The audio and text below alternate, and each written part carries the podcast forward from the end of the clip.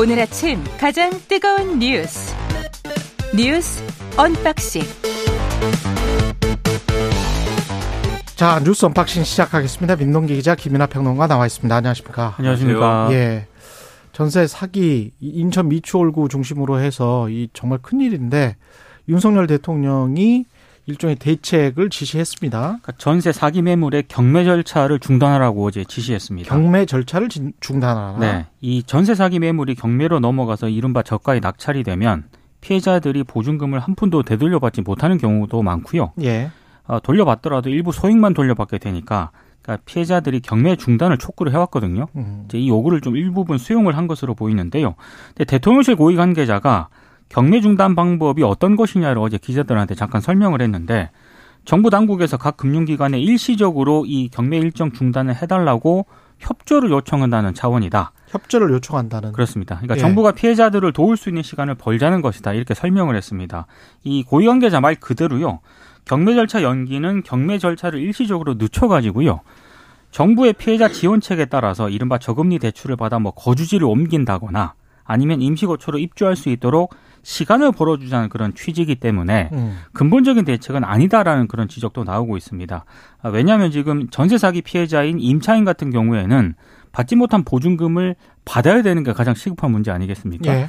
그래서 지금 뭐 나오는 대안이 뭐 우선 매수권을 좀 피해자에게 부여를 하자 이런 안도 나오고 있고요. 그렇죠. 또 하나는 공공기관이 직접 피해자 피해자가 발생한 그 깡통 전세 주택 있지 않습니까? 이걸 사들이는 방안도 거론이 되고 있습니다. 그러니까 아예 공공기관이 임차인으로부터 보증금 반환 채권을 사들여서 경매와 같은 보증금 회수 절차를 대신하고 임차인에게 적정 수준의 보증금을 보전해주는 방안인데 이 관련 법안은 심상정 정의당 의원이 지난 3일 대표 발의로 국회에 제출된 상황입니다. 그러니까 이게 지금 당장 어려운 분들이 있고 당장 이거를 돌려받지 못해서 어, 당장 이제 갈 곳이 없어지는 사례들이 있고 그렇기 때문에 이렇게 비극적인 일이 연쇄적으로 발생하는 것이기 때문에 경매 중단을 어, 할 수 있다면 경매 중단이 이루어지도록 하는 것이 또 어, 바람직한 부분이 분명히 있겠죠. 그리고 그렇죠. 대통령이 그거에 대해서 직접적으로 지시를 하고 뭐 이런 것도 있을 수 있다고 보는데 다만 누구에게 어떤 지시를 하는 것이냐 이런 부분에 있어서는 좀 의문이 있는 겁니다. 예를 들면은 지금 자산관리공사 캠코가 뭐 소유하고 있는 부실 채권이라든가 이런 것 중에 이제 이런 부분들도 있을 수 있는데 그건 얼마 안 돼요. 그렇죠. 예. 그렇죠. 거기다가 은행이 가지고 그렇습니다. 있습니다. 예. 그러니까는 그런 부분에 대해서는 지시하는 게 맞을 수 있지만 은행에 대해서 지금 금융기관들에 대해서 금융기관들이 자신의 어떤 그 자산 회수권을 이 권한 행사하는 것을 중단하라 이렇게 요구할 수는 없는 거잖아요. 그래서 결국 지금 말씀하신 대로 금융 당국이 은행에 좀 예를 들면 지금 진행되고 있는 경매 절차나 이런 것들의 기일 연기나 이런 것들을 요구를 해서 그걸 좀 해달라. 이 선의에 기대는 어떤 그런 요구 정도가 가능한 거거든요. 물론 그런 것 그런 거라 할지라도 지금 뭐 발등에 급한 불 끄는데 필요한 분들도 있을 수 있겠지만 근본적인 대책 해결을 위해서는 결국 두 가지 이 방향의 어떤 이 어떤 모색들이 필요한 건데 첫 번째는 절차적으로는 어쨌든 이게 국회에서 뭔가 법을 만들거나 고쳐야 됩니다. 이게 핵심이죠. 그렇죠. 특별법을 만들든지 아니면 이와 관련돼 있는 어떤 제도적인 정비를 하든지 법을 고쳐야 되는 건데 지금 이 대통령하고 국회 사이가 안 좋은 것처럼 지금 되어 있는 거잖아요. 그 이걸 어떻게 풀 것인가에 대한 고민이 대통령실과 여당에 있어야 되고 두 번째로 정책적으로 이 임차인들의 어떤 여러 가지 어려운 사정들을 보완할 수 있는 그러한 제도적인 방향이 어떤 방향이냐에 대해서 청사진이 나름대로 지금 있어야 됩니다. 그냥 이대로 시장에 다 맡기는 맡기고 기존 제도에 맡긴다고 하면은 이런 부조리가 생긴다는 게 지금 확인이 계속 된 거잖아요. 그럼 그렇지 않을 수 있도록 하는 대책의 방향이 뭐냐라고 하는 건데 예를 들면 지금 말씀하신 이제 뭐 이 어 정부 그 정부가 이 쉽게 얘기하면은 정부 기관이 이 문제가 생긴 이제 이런 주택을 구입하는 그런 경우의 경우에는 이게 일종의 이제 매입인데나 이런 경로와 비슷한 어떤 대책으로 비춰질 수 있는 거거든요. 음. 그리고 그런 것들에 대해서 이 정부가 선입견을 가지고 접근하지 말아야 됩니다. 정말 아, 그렇죠. 이 피해자들에게 도움이 된다면 임차인들에게 도움이 된다면 그런 것도 하겠다. 이런 저장적 자세가 필요한데 혹시라도 매입 임대가 뭐 크게 자본주의 룰에 벗어나는 것 같지는 않은데요. 맞습니다. 그렇죠. 예. 아까 심상정 의원 같은 경우는 공공기관에서 이 주택을 매입해서 보증금을 다, 시 보전을 해주자. 네. 이거 같은 경우는 그 범위에 관한 논란은 굉장히 크게 있을 것 같습니다. 그 기업들 그때 몰락재벌 했을 때 가령 97년에 IMF 환란 얘기 났을 때 어디까지를 구제금융해 줄 것이냐와 비슷한 그렇죠. 비슷한 논쟁이 생길 것 같아요. 네. 예. 그렇죠. 그래서 이러한 대책을 추진하는데 혹시라도 예를 들면 뭐 전임 정권의 방식 아니냐라든지 뭐 그런 것도 아니지만 사실 음. 뭐 전임 정권과 같은 거 아니라 아니냐랄지 또는 이 자유 자유 이 어떤 민주주의 시장 경제 원칙과 반하는 거 아니냐랄지 이런 식의 어떤 단순한 어떤 그런 접근이 있지 않습니까? 혹시라도 이런 네. 것을 핑계로 해서 이 선입견 가진 방식으로 접근하면 안 된다라는 얘기를 드리고 싶습니다. 좀 더 구체적인 논의를 해야 될 것 같아요. 맞습니다. 범위 이거를 보호해주자 하는 거는 국민적으로 다 공감대가 있기 때문에 그럼 어디까지를 전세 사기로 볼 것이냐 뭐 이런 거하고 그 방식에 있어서 매입 임대를 하- 하면 매입 임대를 하면 분명히 이 사람들의 주거권은 이제 보장이 될 그렇죠. 거니까 그거를 얼마나 싸게 해줄 것이냐. 그래서 이 사람들이 다시 자립할 수 있도록 사회에서 길을 열어줄 것이냐, 국가에서 도와줄 것이냐. 그 정도는 충분히 할 수 있는 거 아닙니까? 정부가 예. 빨리 조처를 내- 마련해야 되는 거고요. 음. 지금 그러려면 이게 방금 김나 평론가도 얘기를 했지만 결국에는 국회에서 법을 통해 해결을 해야 되거든요. 그렇죠. 예. 그러니까 국회와도 빨리 소통을 해야 되는 그런 차원인데 음. 잘 될지 좀 걱정이 되긴 합니다. 그렇죠. 그리고 제가 정책적 청사진 말씀드린 거는 지금 예를 들면 전세 사기다라고 했을 때 지금 말씀하신 범위에 대한 논란 이런 거 말씀하셨잖아요. 예. 지금 무슨 뭐 빌라왕 이런 사건이 있어서 피해자들이 명확합니다. 이 피해자들이 일부 조직돼 있는 것도 있고 그렇죠. 이 피해 사실을 막 이렇게 어 이 단체나 이런 걸 통해서 지금 이 얘기를 하고 있기 때문에 음. 이러한 피해 사례가 있다 이게 인식이 되지만 전세 사기라는 게 또 어떤 다른 방식으로 또 어떤 맞아요. 어떤 방식으로 나타날지 모르는 맞습니다. 거고 이 인천 미추홀구가 아니고 전국적으로 이럴 가능성이 있기 때문에 그렇죠. 그렇죠. 예. 그리고 다양한 방식이 있을 수가 있는 것이기 때문에 음. 이거는 예를 들면 어떤 사건이 벌어졌을 때 이 사건에 대해서 구제하자 이런 이제 접근도 물론 단기적으로 필요한 거지만 장기적으로 애초에 이렇게 되지 않을 수 있는 어떠한 종류의 정책들이 있을 거 아닙니까? 그렇죠. 그러니까는 주거 안정성을 더 제고할 수 있는 방안의 그런 정책이 필요하다라는 걸 예. 최근의 사건들이 보여주는 것이기 때문에 그러한 점에 있어서의 정책적인 청사진이 필요하다는 거죠. 그러니까 전세금 같은 경우도 미국이나 다른 선진 금융국에서 에스크로 제도 같은 게 있거든요. 음. 만약에 그 서로 간에 못 믿겠다. 사인 간의 거래기 때문에 못 믿게 못 믿을 수 있잖아요. 내 전세금 때뗄 수도 있는 거 아닙니까? 그러면 은행이랄지 이런 곳에 신탁을 해서 거기에다가 그냥 맡기는 음, 거예요. 그렇죠. 그랬다가 그냥 뭐 전세 만기가 돌아오거나 전세가 해지됐을 때 그 사람한테 그 그건 채무기 때문에 그렇죠. 예 집주인게 아니에요 그거는 그래서 돌, 돌 돌려받는 뭐 네. 이런 제도를 한달지 뭔가 방법이 있어야 될 것 같은데 그렇습니다. 예. 그렇죠. 그러니까 이번에 보면은 예. 전세 사기의 양상, 이번에 빌라왕 이런 거 보면은 현존하는 모든 제도를 그러니까 그러한 어떤 이러한 문제를 방지할 수 있는 어떤 효과를 갖추고 있다라고 하는 모든 제도를 악용해 가지고 이런 사기를 그렇죠. 친 거거든요. 예. 그런 부분에서 당연히 대안이 있어야 된다는 말씀에 정말 이 그 필요한 어떤 대책이라는 거죠. 사실 위험해요. 계속 그 주택 가격이 올라 수십 년 동안 올라서 전세라는 걸 아주 쉽게 봤었는데 이렇게 떨어질 때는 전세라는 제도가 상당히 위험한 제도입니다. 예, 정부가 유류세 인하를 4개월 연장하기로 했습니다. 이것도 일종의 민생 정책 이라고 할 수 있겠습니다. 네, 인하 세율은 현행 휘발유 25%, 경유, 액화, 선육, 액화, 석유가스, 부탄 37% 수준이 유지가 되는데요. 일단 뭐 여러 가지 종합적인 판단을 한 것으로 보입니다. 치솟는 국제 유가에 대응하기 위해서 뭐 2021년 11월부터 유류세를 20% 인하를 해왔었는데 5월부터 유류세 정상화를 검토를 하긴 했었거든요. 음. 근데 최근 유가가 오름세를 다시 보이니까 이걸 철회했고요. 그리고 고물가 국면에 서민 부담이 커질 거라는 판단도 가장 우선적으로 작용을 한 것 같고, 그리고 최근에 이 OPEC 플러스의 원유 감산 발표에 따라서 국제 유류 가격이 오르고 있다는 점도 여러 가지로 부담이 된 것 같은데, 이제 이거는 어느 정도 이해를 하긴 합니다만, 문제는 이제 세수 펑크에 대한 우려입니다. 기재부에 따르면 지난 1, 2월 누계 국세 수입이 54조 2천억인데 예. 이게 지난해보다 무려 15조 7천억 정도 줄었거든요. 음. 그러니까 상당히 좀 심각한 그런 상황인데다가 올해 2분기 전기 가스 요금 인상도 정부가 결정을 못 내리고 있습니다.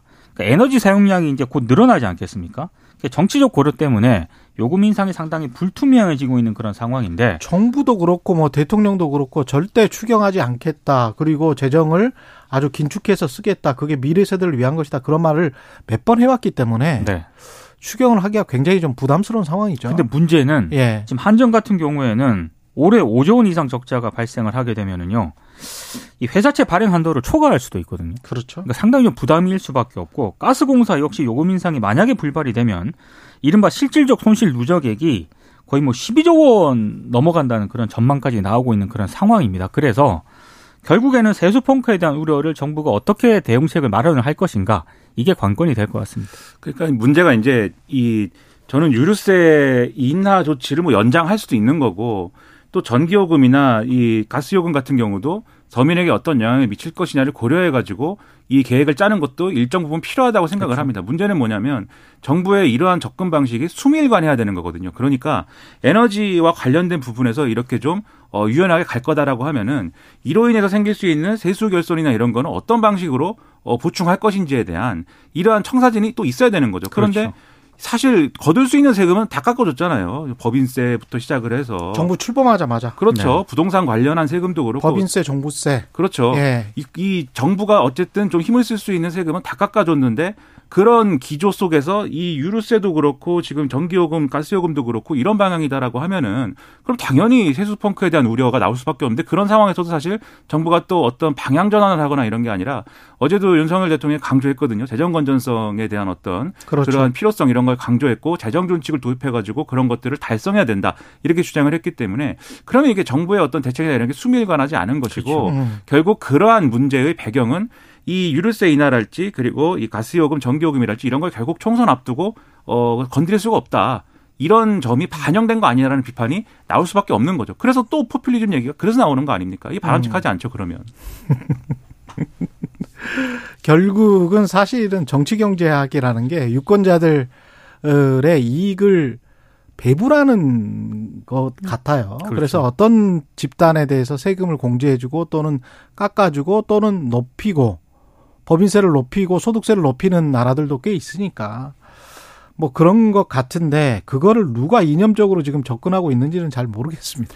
그러니까 네. 이게 뭐 이게 실용적으로 접근을 한다면 지금 현재 상황에서 사실은 부자들이나 대기업들이 기존에 내고 있던 세금들을 줄여 줄여 줬었던 게 그게 맞았나부터 다시 생각을 해봐야 될 것 같고요. 그러니까 세수 펑크가 예. 나면 아무래도 복지 예산 줄이지 않겠습니까? 그렇죠. 그리고 유류세 인하라고 하는 것도 예. 냉정히 말해보면 예. 좀 어려운 분들이 혜택을 입는다라기보다는 그렇죠. 조금 이제 주, 사시는 분들이 혜택을 더 많이 입는다고 봐야 되거든요. 아, 예. 아직도 뭐 아주 외제 고급차들 디젤 많으니까요. 그러니까 그렇기도 예. 하고 또 경제 전반에 미치는 영향이나 뭐 이런 거를 뭐 생각하는 것일 텐데 그러니까 그런 접근이 불가피하다고 하는 전제가 있다면은 그럼 거기에 맞는 무슨 대책들이 세워져야 되는데 그러한 것을 얘기를 하면은 포퓰리즘이다 막 그렇게 비난해 왔지 않습니까? 역으로 그렇게 되는 그렇죠. 거예요. 그렇죠. 부메랑이 돌아오는 거예요, 그게.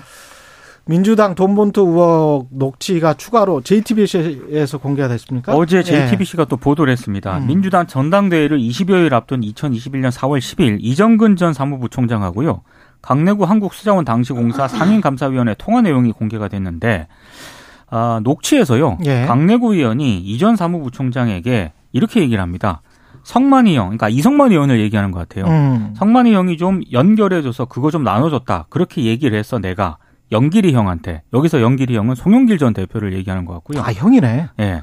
그래서 또 성만이 형이 준비해 준 거 가지고 인사를 했습니다. 그랬더니 송영길 전 대표가 아유 잘했네 잘했어 그러더라고 이렇게 말하는 대목이 있거든요. 어, 강내구와 송영길은 서로 이야기를 한번 했다. 이 이거 이 대화로 추정을 해보면 그렇게 해석이 가능한 대목이고요. 예. 또 추가적인 내용도 있는데 선거를 없는 누구 얘기를 하길래 참 열심히 하네요 그랬더니만 영길이 형이 그러더라고. 그래서 안 그래도 내가 조금 처리해 줬어. 더 열심히 하라고 영길이 형이 뭐 어디서 구했는지 그런 건 모르겠지만 많이 처리를 했더라고 이렇게 아. 말하는 내용도 있거든요.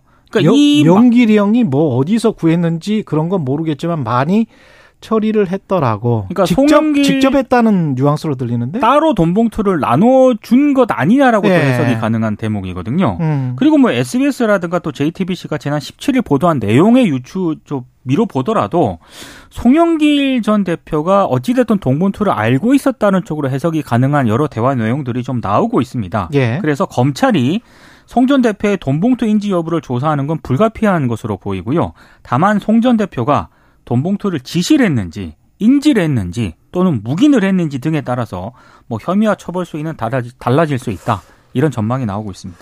그러니까 이게 뭐 이 대화 내용에 직접적으로 표현된 건 아닙니다만 달리 해석이 좀 불가능하죠. 그러니까 강내구 어 감사위원하고 이정근 전 부총장이 나눈 대화라는 거는 이 시기에 나눈 대화라는 거는 다 뭐 그런 얘기인데 예. 돈 나눠주는 얘기, 돈 마련하는 얘기 뭐 이런 건데 2021년 4월입니다 이게 그렇습니다. 그렇죠? 예. 그뭐 어 영길이 형 영길이 형이 뭐 나눠줬다 뭐뭘뭘 나눠줬다고 얘기를 했다. 그러니까 뭘 나눠준 걸 얘기했겠습니까? 돈이 사탕? 아니면 뭐 이게 상상할 수 없는 것이고 사탕? 그렇죠. 그리고 뭐 많이 처리를 네. 했다. 뭐 어디서 뭐 구했는지 모르지만 뭐 뭘 처리한 겁니까? 쓰레기 처리를 했겠습니까? 뭐 쓰레기 네. 봉투를 구해다가 쓰레기 처리를 했다 이런 거 아닐 거 아닙니까? 그러니까 이게 돈이다라고 생각할 수밖에 없는 맥락인데 예. 오늘 이제 이 어제까지 나온 이제 정치권 반응도 그렇고 또 오늘 언론 반응도 그렇고 이것도 대단해요. 그러니까는 의견 일치가 되고 있습니다. 모든 정파, 모든 언론이 음. 송영길 전 대표가 빨리 와가지고 이걸 해명을 하든지 무슨 뭐 수사에 응하든지 해야 된다. 그런 그렇죠. 방법이 없어요. 네. 입을 네. 모아서 다 얘기하고 있는데 지금 이렇게 이걸 외면하고 무책임하게 이렇게 계속 행동하는 이 방향이 유지가 된다는 거는 당 대표를 했던 사람인데 맞습니다. 그렇죠. 국민들이 예. 납득할 수 없습니다. 빨리 돌아오든지 빨리 조치를 해야죠. 그냥 일반적인 의원도 아니고 예 책임지는 자세를 보였으면 좋겠습니다. 그러니까 안홍이 지금부터는 그거는 도피예요. 사람들이 생각할 때는 예. 안 되지 않습니까? 여기까지 듣겠습니다. 뉴스 unboxing 민동기 기자 김민하 평론가였습니다. 고맙습니다. 고맙습니다. KBS 1라디오 최경영의 최강 시사 듣고 계신 지금 시각 7시 38분입니다.